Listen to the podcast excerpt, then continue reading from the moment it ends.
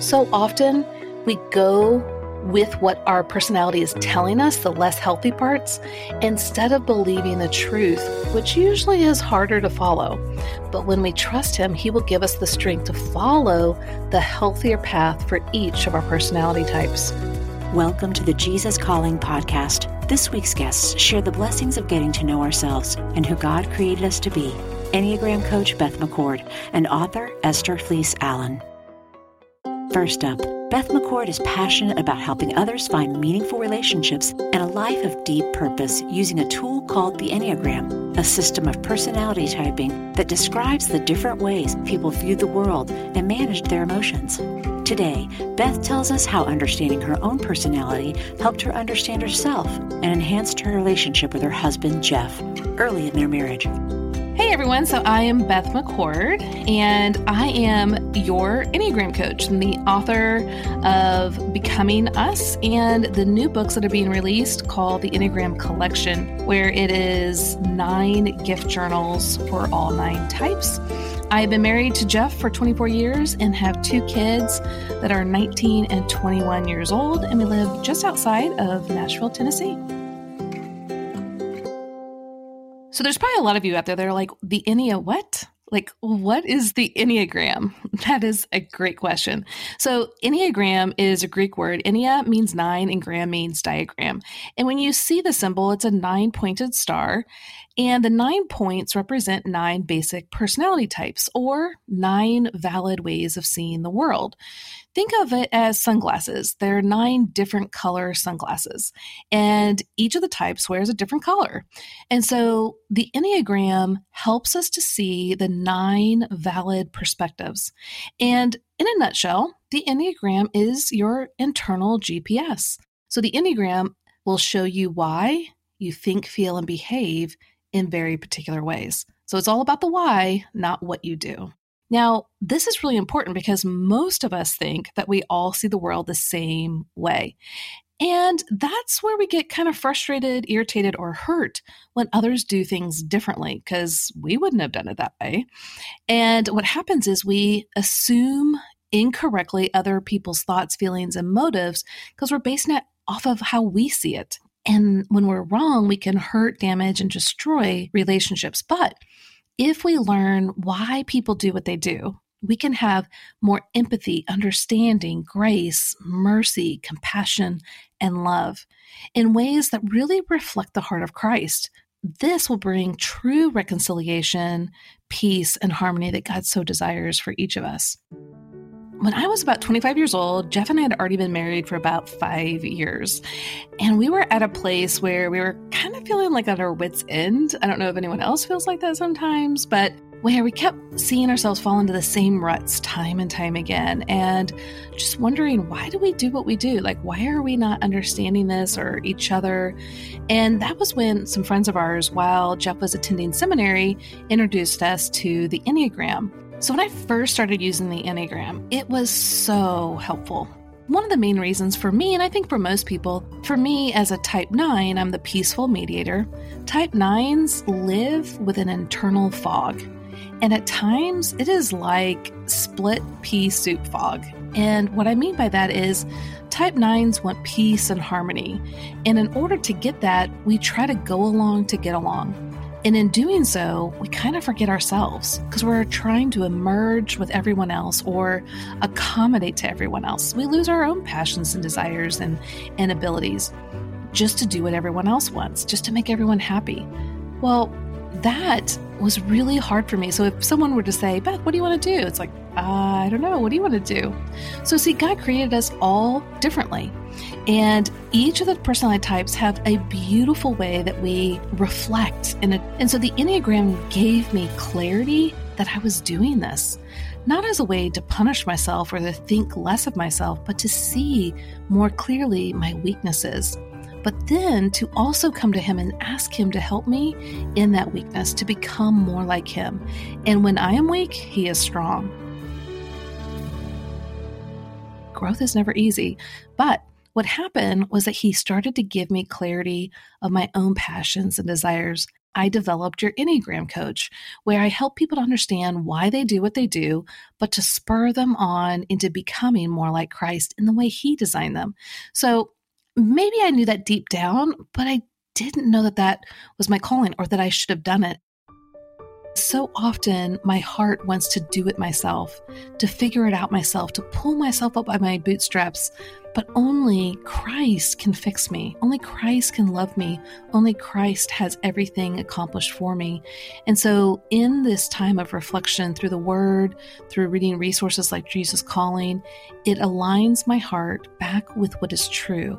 One of the resources that I've really enjoyed is March 17th, Jesus Calling entry. And it says, Come to me for understanding, since I know far better than you know about yourself. I comprehend you in all your complexity. No detail of your life is hidden from me. I view you through eyes of grace, so don't be afraid of my intimate awareness. Allow the light of my healing presence to shine into the deepest recesses of your being cleansing, healing, refreshing, and renewing you. Trust me, enough to accept the full forgiveness that I offer you continually. This great gift, which cost me my life, is yours for all eternity. Forgiveness is at the very core of my abiding presence. I will never leave or forsake you. When no one else seems to understand you, simply draw closer to me. Rejoice in the one who understands you completely and loves you perfectly. As I fill you with my love, you become a reservoir of love, overflowing into the lives of others. I just love that. We really can never know ourselves as deeply and intimately as He does. So, this is a great entry that it's okay to look at all of us, the good aspects and how we reflect God and His glorious grace, but also where we falter because He's got us all the way. When you're trying to find your type in your with the Enneagram, you want to look at the core motivations. What is your core fear? Your core desire? What is the core weakness that trips you up and the core longing that your heart always longs to hear? So, let me share with you guys an example of how to use the Enneagram in your marriage and how it's really affected Jeff and I. So, Jeff is a type six, the loyal guardian, and type sixes have an inner committee in their mind that shows them all the scenarios, particularly worst case scenarios. And they want to prevent these things from happening. And so they're thinking, well, what about this? Did you plan for that? Well, what about that? Well, what about this? That's always happening in their mind. And so they're always trying to prevent the worst case scenarios. But they also fear being abandoned, not supported, guided, and not having security. Well, I'm a type nine, the peaceful mediator. I fear conflict and tension of any kind. I just want peace and harmony and stability, but I don't know myself well, and I merge with others. But here's the thing when Jeff and I struggle in our relationship, it's usually based off of these core motivations. He fears being abandoned and not supported. I fear conflict. So when there's conflict or tension of any kind, I start to shut down, or I want to leave, or I want to get out of the situation altogether. Well, what do you think that says to him as a type six? To him, it lands on as abandonment, which is one of his core fears. And what happens is he, he gets activated inside and he pursues me even more intensely so that we can work it out together, so that we're okay. Well, his intensity only makes me feel like there's more tension and more conflict. And so I shut down even more. And that only creates more aggravation for him once he realized that I saw it so differently and that it did not mean his greatest fear. He was able to sit in our differences longer and ask clarifying questions. But also, I was able, intention, to say, I'm feeling really uncomfortable right now. Could you give me some time to go process and think through what we're talking about so I can come back with more clarity and actually address it instead of wanting to abandon and leave the situation. And by us giving each other that clarification and understanding and empathy and grace, allowed those dynamics to become more beautiful, more rich, more fulfilling. And you can do this with any of the nine types that you are relating to at any given moment. And that's where rich, meaningful relationships can come when we focus on Christ and allowing Him to transform us. And so, because of the transformational process we had with it, we started using it with others. We have nine gift books, one for each and every type. These gift books are really journals and books all in one. I'm going to walk you through a 21 day series learning about you, your type specifically. At the end of each day, there are reflection questions that you can take your transformational process even further by going inward and thinking and processing how God is calling you to grow and transform into being more like Christ. Think about the Enneagram being like an x ray machine. It's going to reveal what's broken or not broken, but it cannot heal what's broken. And that's where the gospel comes in when we see our weaknesses and frailties, isn't it really good and nice to rest in the finished work of Christ, knowing that He has everything completed and accomplished on our behalf? To learn more about Beth's resources, including her Enneagram Collection gift books, visit her website at yourenneagramcoach.com. Stay tuned to Esther Fleece Allen's story after a brief message about a way you can connect with other Jesus Calling readers each week in prayer. Motherhood. It's a journey like no other, teeming with love, unparalleled dedication, and moments that pierce the very essence of your soul. It's a trek that demands to be celebrated, lauded, and embraced in its entirety. Celebrate the moms in your life this Mother's Day with two beautiful gift books Jesus Calling for Moms by Sarah Young and Grace for the Moment for Moms by Max Lucado. These heartfelt devotionals will remind the moms in your life just how special they are. Jesus Calling for Moms and Grace for the Moment for Moms are available now where all books are sold. During times of transition and unknown next steps, it's more important than ever to cling to the promises of God and to tune your ear to what Jesus has to say. Jesus Calling for Graduates is an encouraging compilation of 150 devotions from Sarah Young's brand Grads will find topics such as discerning God's will, self worth, trust, support, and much more. Jesus Calling for Graduates is perfect for both high school and college graduates as they embark on the next chapter. Look for a special custom edition of Jesus Calling for Graduates, available exclusively at faithgateway.com. Did you know that Sarah Young, the author of Jesus Calling, prays for her readers each day? In that spirit, we want to extend the Jesus Calling prayer community out to you in a more personal way.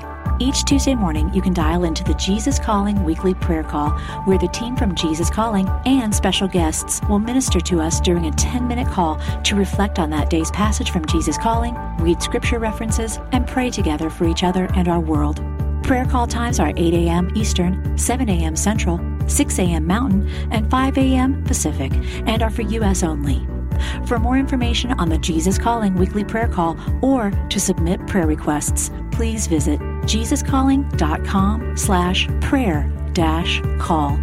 Again, to join us in this community of prayer every Tuesday morning, please visit jesuscalling.com slash prayer dash call.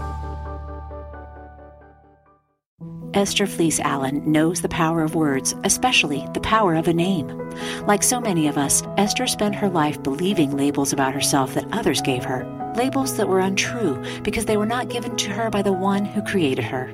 Today, Esther tells us how she discovered how to shed the names and old labels she used to define her, and how her life has changed as she's discovered who God really says she is. Hi, I'm Esther Fleece Allen, author of No More Faking Fine, and my new book is called Your New Name. I have had a lot of fun studying names in scripture. Um, there's very few times that you ever see labels in the Bible, but something that is very sacred and important to God is names. He gives us power and authority to name others. Adam was even naming the animals. It says in scripture that God even names the stars in the sky. And there is a deep transformation that happens in us when we begin to live out of the new name that God has given us. And so I just became passionate not only about studying the names of God, which there are many, but also studying what are the names that He's given to me as a Christ follower. Who does He say that I am? And how can I begin to believe the new names He's given me apart from the labels that I've associated with for far too long? I think labels um, are external identifiers and they don't really give justice to who we are in Christ. But a name change is deeply personal and reflects the heart of God to the world. There are very few times in scripture that the word label appears. In the original language, it's almost used as the word called, like somebody name called you something. And I know that even for myself, it's really tempting to just label others and, and put them in different groups that I can maybe disassociate with them or I don't relate to them. Labels really sell us short for knowing somebody at a, at a personal level, at a deep level. And that is why God cares about naming. I think many of us uh, can think back to a time when somebody has mislabeled us or um, maybe called us overweight or unattractive or not dateable. And those things can stick with us for years. We are tempted to believe and to live out of labels, but many times labels lie. When you believe those labels that lie, you sometimes can have a distorted view of God, and, and sometimes it's even hard to hear the voice of God. And so the Jesus Calling devotional really helped me to hear how God talks to me, that He talks to me in a loving way, that even when God corrects me, it's out of His love for me. And so I began hearing the voice of God as tender and as loving. And when I would read the words of the devotional, I would realize God does not speak to me in a condemning way like these labels are doing. God speaks to me in a, in a new way, a language that I'm not even really familiar with because we're so used to criticism in this life. Um, he speaks to me in a loving way, in an affirming way, and even his correction is done out of grace and out of love for me. So, this devotional was so huge for me in learning to listen to God and to hear and receive the good things that he says about me and the good things that he calls me to. I want to read one of my favorite devotions from Jesus Calling. It comes from July 12th, and it says, Whenever you feel distant from me, whisper my name in loving trust. This simple prayer can restore your awareness of my presence. My name is constantly abused in the world, where people use it as a curse word. This verbal assault reaches all the way to heaven. Every word is heard and recorded.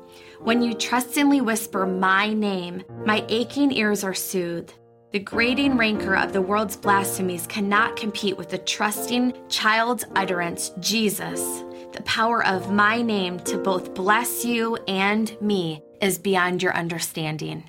I love this devotion because it speaks to the power of the name of God. And because we are made in God's image, there is power in our name. And so when we bless the name of the Lord and we give him praise that he deserves, not only does it bless him, but we get blessed in return because he changes our name in the process. When God gives us a name and calls us to live out our new name, we know that there's truth in that. We know that the change happens on the inside. It's not just an external change, it's deep. A name change is deeply personal and deeply meaningful. There's power in a name, there's power in what we name others, what we name future generations, and there's power in the name we take on for ourselves of who we're going to become. Learn more about Esther's latest book called Your New Name at her website, estherfleeceallen.com. If you'd like to hear more stories about building connections with ourselves and others, check out our interview with author Margaret Feinberg. Next time on the Jesus Calling podcast, we speak to Army vet, country music artist, and former Bachelorette contestant Luke Pell. As Luke has been building a platform the last few years, he's noticed that when he opens up and shares his personal struggles, that reaches people far more than anything else if I'm sharing my vulnerabilities of like my anxiety, if I share that on say social media for instance, and I get more response from people with those things than I do with anything else that I put out. And so for me that's becoming the overall foundation of what my story is and what my purpose is becoming. Do you love hearing these stories of faith weekly from people like you whose lives have been changed by a closer walk with God? Then be sure to subscribe to the Jesus Calling Stories of Faith podcast on iTunes, Stitcher, or wherever you listen to your podcasts. If you like what you're hearing, leave us a review so that we can reach others with these inspirational stories. And you can also see these interviews on video as part of our original web series, with a new interview premiering every other Sunday on Facebook Live. Find previously broadcast interviews on our YouTube channel on IGTV or on jesuscalling.com slash video.